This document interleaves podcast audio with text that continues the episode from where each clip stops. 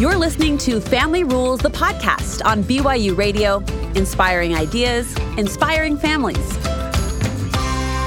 Hey, everybody. Welcome to Family Rules, the podcast on BYU Radio. I'm your host, Brooke Walker. We'll give an appropriate warning in advance, and I say it lightheartedly. It's not meant to land too heavy, but today's topic does touch on some more adult themes. We'll put it in the PG-13 category. So if you're someone multitasking, listening to this conversation with little ears around, it may be a good time to pause, send those little ears out of the room, and make this more of adult listening time for just you. The topic on the table today is preparing teens and young adults for marriage. We have an expert and appropriate voice guiding us through this topic today.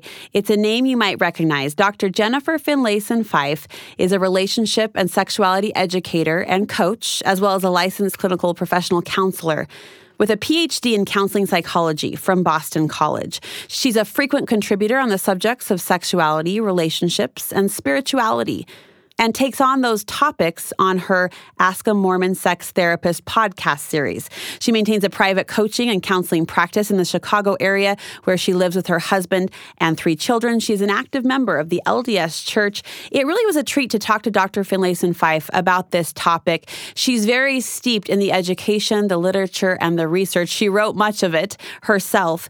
And although her themes can be very informative and sometimes broad sweeping, she was very kind in meeting us where we hope to meet you, and that is at the home front. In fact, I boiled it down to a simple question of how should parents respond to that first kiss on the Sweet 16? And she was very kind to talk us through the ins and outs of how parents can create an open, healthy dialogue around the topic of relationships, marriage, and ultimately sexuality. So we're grateful to her for her time, grateful for her expertise, and I think you'll find this to be very informative and inspiring as you try to create and prepare for those healthy relationships for your kids later in life. Here's my conversation with Dr. Jennifer Finlayson-Fife. Dr. Finlayson-Fife, welcome to Family Rules, the podcast. I'm honored to have you as a guest. Thanks for having me. I'm excited to have you. I mentioned to you off record that I've been a fan of yours and a follower for so long. I'm a fan of the messaging you put out, the way, the upfront positive way you approach these kind of topics. So I'm really grateful to have you as a guest. Yeah, it's good to be here. This topic of preparing teens and young adults for marriage is an interesting one, I'll say. I'm not quite in this headspace. I have little ones on the ground, but I imagine there are a lot of parents out there anxious to make sure the culture that they are creating in their home is one that promotes healthy relationships and ultimately healthy sexuality. First, though, I'd like to know a little bit more about you. You've carved out a rather unique niche between your personal faith and your professional work. Yeah, well, I grew up in Burlington, Vermont, in the church. My family was very involved because the church community was so small here. So I really grew up highly involved in the church, but also living in this sort of larger culture that wasn't LDS. So I kind of lived in two different worlds, sure, which I think actually really shaped kind of what I've done professionally, because I was always trying to make sense of each culture from the perspective of the other one, which I think, allowed me to see a lot of our strengths as well as some of our liabilities and challenges. I was a student at BYU, but then when I got my PhD, I wrote my dissertation on LDS women and sexual agency and was using feminism to critique our traditions around sexuality and women, but also using LDS teachings to critique feminism. So that's very much sort of the frame that I have kind of lived in, and it's been informative. And then I just kind of naturally moved into this. I really wanted to help members of the church to have better relationships and better sexual relationships. And so it's been an easy direction to move in. It's something I have a lot of passion about. I have to imagine in the early years, though, you were met with some pretty unique reactions. This was an uncarved space, so to speak. Yeah, especially in the beginning. I remember after I was at my dissertation defense, and I remember my professor saying, you really need to find a way to get this research and some of these ideas out there, because there were some LDS women who were really had thrived and others who didn't. And I remember my professor saying that you really need to get more of this ideas out to help people to know how to thrive more. But I just really didn't know how to do it. I didn't sort of see a path. But this was in 2002. The internet was not so much a thing then in the way it is now. Yeah. And after my kids had grown up a little bit and I had a little more space, there was just this natural place to start talking about it. It definitely at first, I think people were much more afraid. And to be honest, I was a little bit too. I didn't want to destroy anything or hurt anybody's belief or anything like that. But I felt like it was important to start thinking about some of the challenges we have. And I think it resonates with enough people that they're trying to find a way to belong to their sexuality and their faith, that they want a way to be good, but also to embrace this gift of sexuality. Mm-hmm. And so I think when people could see that I was offering a way to reconcile those two, I would actually say I've probably gotten much less pushback than you might think. Yeah. No, it doesn't surprise me, actually. Your tone is always extremely on point and respectful. I'm trying to think of, I think those two words summarize it well. And I think it appears, at least, you always lead with that thread of faith. And you're very vocal in saying, you know, it can coexist. These smart talk conversations and a strong foundational faith can exist in the same conversation in the same room. That's right. Yeah. That's right. Where do you think parents go wrong? I hate to start with a negative question, but in terms of talking about sexuality with our kids, which is our focus today, are there any standout, you know, well-intended, albeit mistakes that parents might make as we start to engage in these conversations of, you know, boyfriend, girlfriend, relationships? Where do we miss the mark? Well, I think a very common way is that while we may believe on some theoretical level that sexuality is a gift or it's a good thing or it's a good thing in marriage, a lot of parents are really ambivalent about that. And often for good reason, they've seen ways that it's been destructive in their own life or ways that their spouse has struggled with it. And so they are anxious about sexuality and are afraid that in some ways it's Satan's pathway, that it's something that could, in fact, harm their children or, you know, seduce them into a more indulgent life. And so I think what happens sometimes unwittingly is we offer both the idea that sexuality is good, but stay as far away from it as you can, and that it's stronger than you are. And I think that idea, while I can understand why that some people have felt that way or feel not in control of their sexuality, to give the message that you're not the driver in this or that you can't somehow shape who you are relative to the gift of your sexuality, in fact, does a deep disservice, because as soon as you're afraid of something, you're less able to handle it. As soon as you feel like it's stronger than you, you no longer relate to it from your strength of self and your clarity. So I don't think we need to deny that sexuality certainly can, you know, be powerful. It's a powerful feeling, powerful desires, but that they're valuable, that they're important, these feelings, and that they are there to be able to create a loving relationship down the road with someone we love, and that how we're in relationship to these feelings matters, so that we have choices to make along that path. So we want to make sure we equip our kids with the idea that they're the architects of their lives and that they get to make decisions around how they relate to this part of being human and this gift that they've been given. So we're essentially replacing any fear or fear-based conversation set with one of control, like a tone of ownership. That's right, of a sense of stewardship and agency is really important. And because as soon as something feels scary, especially around sexuality, we actually increase its allure. That's the other thing, is that we almost give it this, through making it a little scary and a little forbidden, we actually kind of drive a perverse attachment to it. And so a lot of times unwittingly, we create exactly the thing we're trying to not create. That makes sense. A curious 16-year-old might be more drawn to something that seems mysterious or forbidden, that's a good word as well, as opposed to more of an open dialogue where it becomes a little more natural and part of the conversation. That's right. Talk to me about this idea that sexuality can be a way to know and accept oneself. This feels like a big theme, especially as we're trying to translate it to, you know, the preteen or the teenage mindset. Mm-hmm.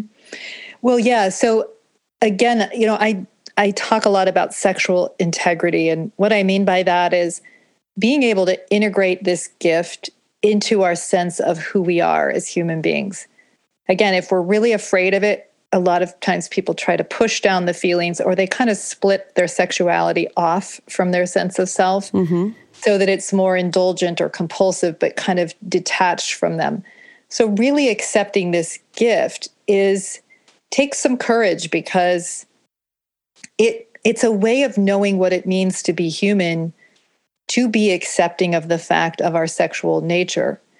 And then the question of, what do I want to create or become relative to this gift? How do I want to be in relationship to it and to a future spouse and so on?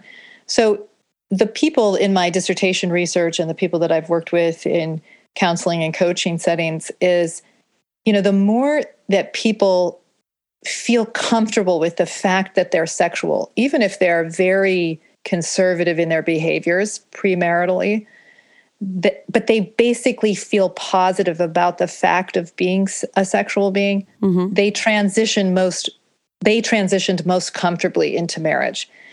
And because they had embraced or kind of integrated this sense that this is okay, and not only is it okay, it's a good part of being human, and I'm excited about this part of my human nature. I feel good about it.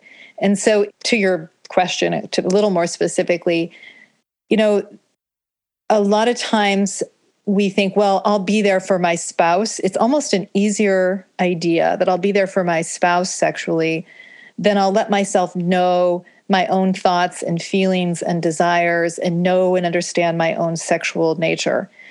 That takes some courage to be able to embrace ourselves to that degree, to embrace our capacity for pleasure and desire, to let ourselves be given to receive pleasure. A lot of us have this idea that really good people don't do that or won't do that. They only sacrifice for others. But then we really kind of limit our relationship to being human, to pleasure, to joy. But also we really limit our ability to be happy in a marriage, and especially an intimate marriage.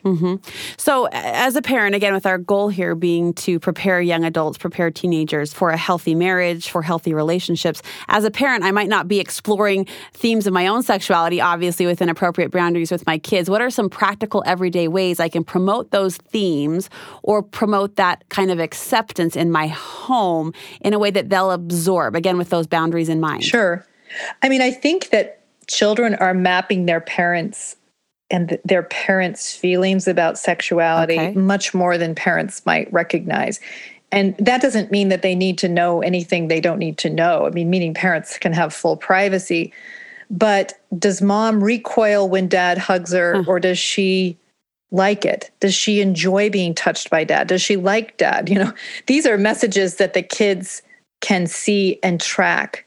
And so, you know, if you feel that sexuality is a good thing, you feel comfortable in your body as a parent, you live in a way that's, you're not indulgent with your sexuality in a way that's destructive, but you are comfortable with it and you use it in ways that bless your life and bless your marriage. Your kids can feel that. They will just be more comfortable with the fact of sexuality, even if you don't talk about it that much, really. So the physical touch, the squeeze in the kitchen, or the verbalizing of affection, or those little things, what I'm hearing you say, those little things will be picked up upon. Absolutely. Absolutely. Kids know if mom and dad like each other. And so that's part of it. And then I think there's also being able to accept your children and their sexual natures from the beginning. You know, if you see your child at age 3, you know, touching themselves in the bathtub and you know, shriek in fear, that's a message, right? Yes, you're unwittingly even giving them a message that something scary or frightening is happening. you can set boundaries with your kids or help them understand what polite behavior is or appropriate behavior is without shaming, without making them feel afraid of their body's capacity for pleasure. So kids can track also, is mom or dad just comfortable with my embodied nature? Are they comfortable being affectionate with me? That's another way of you know, like that parents obviously in an appropriate way or pick up their kids, hug them, squeeze them, you know, kiss their cheeks. You know, there's a lot of messaging that the body and physicality is good. And then I think another way is just, are mom and dad available to answer questions when I ask them? You know, again, parents are often giving messages about how comfortable they are with these topics that they don't even realize they're giving off. And especially in that pre-adolescent stage when kids are starting to learn things but haven't moved into full adolescent sexuality, that's a time when they're often looking for signals from their parents. And, you know, if they trust their parents are comfortable enough with the topics, they will often come and ask questions or be receptive to parents, giving them input on these topics. That's a really kind of golden age of downloading information and also your values around sexuality. Talk to me about this idea that men and women are different kinds of sexual beings. That's how we learn it, I think, you know, through various channels, both in the home, even as I consider how, you know, sexuality was discussed within proper faith contexts. You know, they're treated separately. They're treated differently. Give me your thoughts on that. Yeah, I think that's true, that men and women may relate to both desire and arousal and pleasure differently. And one of the limitations that we sometimes have culturally is that we have framed sexuality too much as being about men and men's pleasure and women's accommodation of that.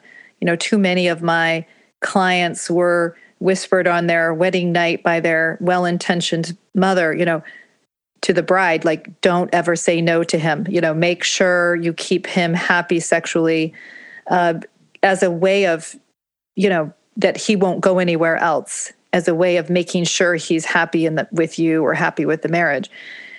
Even though that's, I think, messaging that's designed to keep the daughter from getting a divorce or a husband who would cheat on her, it's not a frame that really works in marriage. You really have to, the marriages that thrive see sexuality as something that's valuable and important for both people. And even if we are different and have different needs, that we're willing to work together to sort out what really works for both of us. Yeah. And how do we be good team players and create something shared and meaningful? Because in really good marriages, marital sexuality is a really important ritual, even a sacred ritual. I know that sounds a little bit lofty for probably a lot of people, but there is a kind of anchoring and centering that it can be for couples when they've really created something that's shared. And too often people just use it as like, okay, well, keep him happy. And a lot of husbands go along with that, but both suffer in that meaning because of the resentment that grows usually on both sides when it's one-sided. So indulge me, if you will, in a repeating question. But again, how would I translate that broader sweeping theme to my teenager or to my young adult? I assume mom can offer affection, mom can smooch dad in the kitchen, and they'll pick up on that. Anything else? Yes, that's true. And what I would also say, so yes, if they see that mom likes sexuality, and they're never going to say that to themselves in their own mind, but they get it. Hope not. But they get it, right? But I think you can also say explicitly, you know, especially a dad to a son, like, you know, it really matters that you create something shared. This is about both of you. And spending time, it's going to be easier for you to have pleasure at first than for her.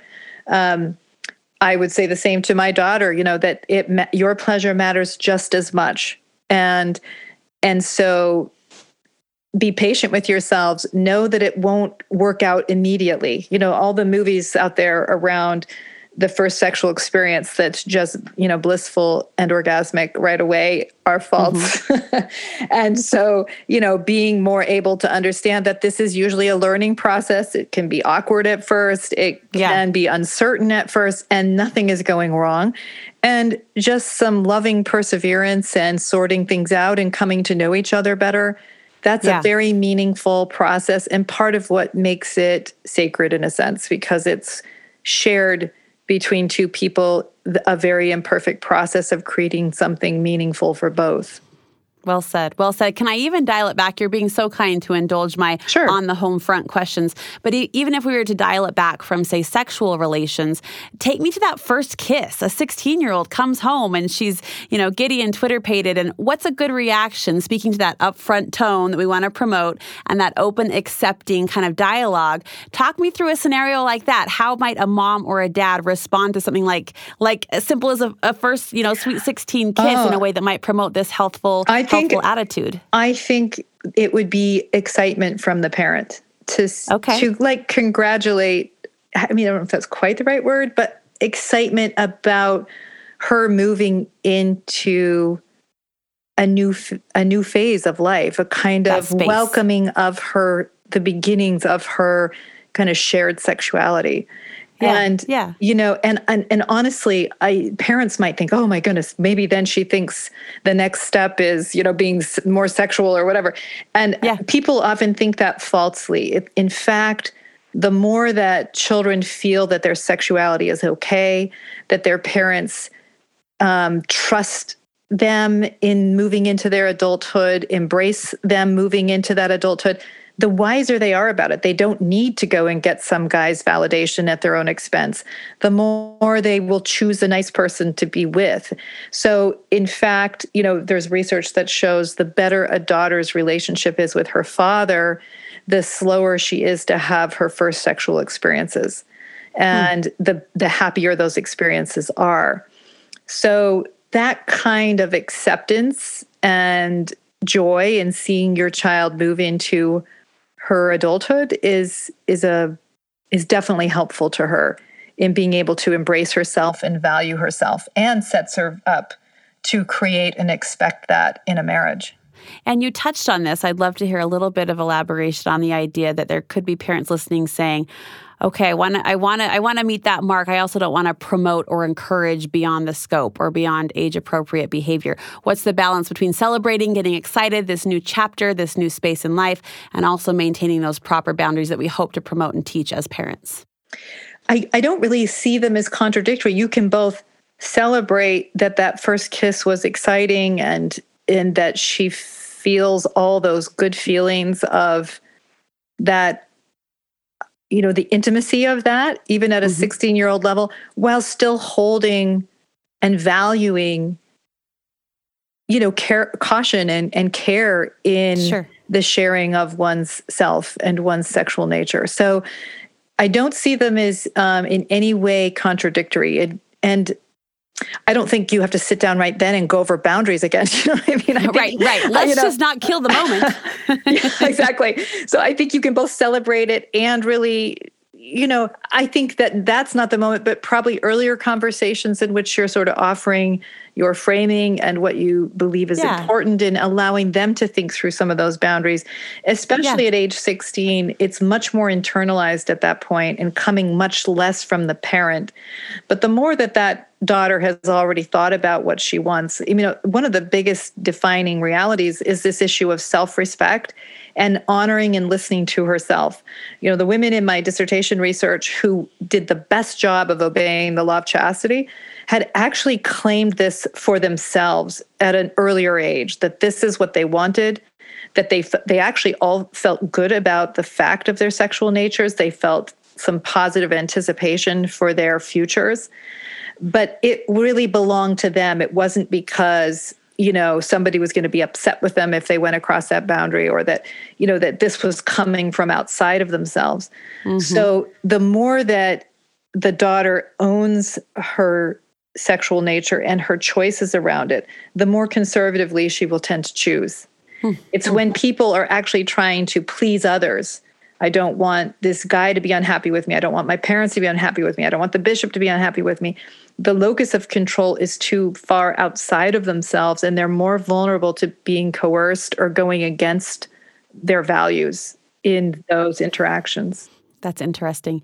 As we talk and kind of develop this idea of setting up our teens, preparing our young adults for a healthy marriage and ultimately healthy sexual relationships too, you say challenges have a place in this conversation, that we need to make sure they're aware that challenges will come up. Mm-hmm.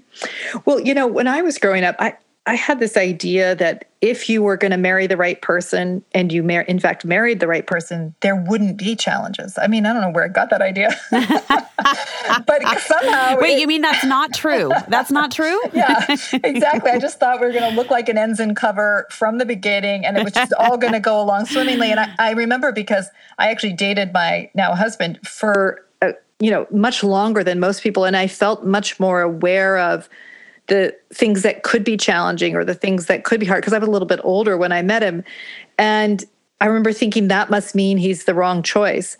And, I finally got over that after, consulting with wiser people about that. But I know that in some ways interfered, rather than seeing it as this is a normal part of joining your life with another person, that you're going to have differences if you're showing up honestly. And you're going to have differences that show up in the sexual realm. You'll have differences that show up in the day-to-day. And what creates a good marriage is not one person just yielding resentfully to the other person's pressure, but instead creating something that you can both be at peace with, making decisions together that you can both feel at peace enough with. That's a process, and it helps you better understand yourself, better know your spouse. It helps you in the sexual realm, rather than we're a failure if we're having trouble. What can we learn about ourselves and understand about who we are to create something that fits for who we are, that brings peace to our life and our marriage? And so I think if people see it more as a developmental process, a puzzle to be solved, rather than, it comes down to the right choice. Mm-hmm. It's really about all the choices you make along the way. And, as I talk about a lot in some of my online courses and so on, is that, marriage drives our development, or it's a very effective way for our development to happen, because it exposes our limitations through the difficult places. And so you can either resent those or resent your spouse, or you can utilize them to let it expose where you are in that developmental process. I recall in my early 20s, as I was trying to progress in some more thoughtful and invested relationships, being told quite often that it shouldn't be this hard. Mm-hmm. Like, it shouldn't be this hard. The chemistry should kick in and the natural connection should take over. And I appreciate what they're saying in the sense that there is a levity and a lightness that comes with right relationships, or with, with sound connections. But what I'm hearing you say is we can't lean away because things are feeling like work. That's right. Yeah, exactly. I mean, perhaps if you're in the dating phase and just something on too many levels is not clicking, maybe then you could say this is too hard, right? But exactly, that you lean in and you that's the value of commitment, is that you're willing to kind of push yourself into that struggle, even when it hurts, even when it's painful, because that's a refining process. And I think sometimes, look, it's wonderful when things are going well. Really, it's wonderful when life kind of comes together in these beautiful, beautifully fortunate ways. But a lot of what we learn in life is when things are not working. It's when things are pushing on us and they hurt. And a lot of learning happens when the way that we relate to the world is falling apart, in a sense, or no longer helping us answer the questions that are in front of us. Mm-hmm, mm-hmm. Ultimately, all of these points, and they've all been so wise and insightful, they boil down to an openness, or an attitude of openness, that I think has to start with that communication. How do we know if we are promoting that right vibe in our home, that we do have? I always like to ask for a benchmark, and I know it always can't be pinned down into one exact precise principle, but is there a way parents can know, kind of a self-check, that, I am promoting this open, healthy dialogue? Well, I think one benchmark can be that there's not a lot of anxiety around the topic of sexuality. You know, when my kids were younger, they're all teenagers now, but when they were younger, they would come and ask me questions. Sometimes they were a little embarrassed to be asking the questions. I was going to say, what's that like for them to come to a mom who has, you know, this sex therapist specialty? What is that? Is that too personal to ask? What is that dynamic like in your family or in your home? Oh, well, I mean, when they were especially kind of pre-adolescent, I think they saw me as somebody who would give them the answers and not be embarrassed by their questions and could be pretty straightforward. You know, as they were getting closer to 12 or whatever, I remember my son coming and asking a question. I don't know if I'll say what the question was because it was something he'd heard about in middle school. But okay, like, all right. What's the meaning of this? And I said, I'm happy to tell you. It might be a little embarrassing for you, but I'm more than happy to tell you. And I said, do you want me to? And he put his head down and he said, okay. He said, okay, go. No eye contact, but go ahead and talk. Exactly. I want to hear it because I don't know how else to get the information safely, but go ahead. You know, but I think that, but I guess I think what's also true is that there's just a general comfort with the topic. And so my kids will say things to me or talk about things with me because I think they feel like mom's not going to freak out. She can handle it. Yeah. Well, and mom has the words. That's part of it too, right? I mean, these conversations don't come up often enough that we feel comfortable necessarily in them. I mean, in terms of frequency, but if we ourselves are educated, I can imagine just the comfort of you having that vocabulary would set a good tone. Absolutely. And when you've really come to peace with sexuality as a topic yourself, that you see it as a normal part of being human, you really can accept the fact of it in your children, that you trust your children's ability to make good decisions. I mean, not that they can't make dumb decisions sometimes, but I mean that you trust that basically that they are the stewards of this and that they are going to sort this out imperfectly. When I think your kids can feel that you believe that, you're a safer resource. If they think mom or dad is super anxious about this, they say I can talk to them, but they really prefer I don't, they will track that also and find their information elsewhere. Overall, do you feel us getting better at that, at this, at the openness and the education? Yeah, absolutely. It's really true because when I first started, you know, talking and doing podcasts, I think it got people more distressed than it does now. It's much more normalized now within our cultural conversations, which is really good, really wonderful. What is the next step you would like to see us take as a culture, as a church, as a faith-based people, or a level up that might put us closer to the benchmark you described? You know, I think that maybe it would be a little more conversation that's less about fear of particular behaviors. We can have some of that framing, but more of a vision about what you're trying to create and develop within yourself to be capable of intimate marriage, so that we're a little bit less afraid of our emerging sexuality and more of a direction around what we're trying to channel that sexuality towards.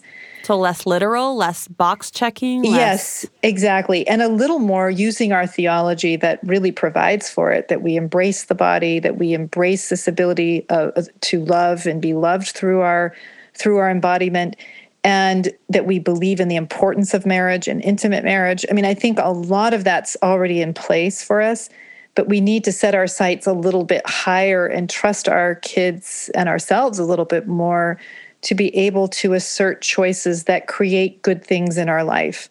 You know, it's a little bit like if we just sat around saying, don't eat sweets, sweets are bad, candy's bad, you know, you develop a little bit of a obsession and fear of sweets. If you say, okay, pleasure is good, sweets are good, they have a place, but you want to make sure you're really creating this healthy body, this healthy lifestyle, because that's what will really give you joy. So it doesn't mean there's no place for sweets, but you want to be wise and thoughtful. Well, that gives a direction to it. And so then it allows you to integrate the pleasure without it running your life, either through your fear of it or through your obsession with it. Yeah, it's a celebration of agency ultimately, which is such a great gift. You'd hate to deny anyone of that. That's right. And a celebration of our creative nature too, of what we want to become and create and do. Well, you frame these big themes in ways that just make sense, and you were so kind to indulge me as I kept bringing it down to the first kiss level and hopefully meeting parents where they are. So thank you so much. What a treat. What a pleasure it's been. Where can we connect with you and get more of your courses and your work? Sure. It's all on my website, which is just my last name, which is hyphenated, so Finlayson-Fife.com. And you can find my podcast there, as well as courses that I teach for an LDS audience to couples around relationships and sexuality, and how to parent your kids around these topics well, as well as a sexuality course for men and for women separately. So, great. Yeah, it's all there. We will link that website below. Thank you so much, Dr. Finlayson-Fife. I appreciate it. Thank you. You've been listening to Family Rules, the podcast on BYU Radio. Thanks for jumping into our conversation today. We'd invite you to subscribe, like, rate, or review this podcast wherever you get your podcasts, and we hope you're able to join in next time. Thanks for listening. Family Rules, the podcast is a production of BYU Broadcasting.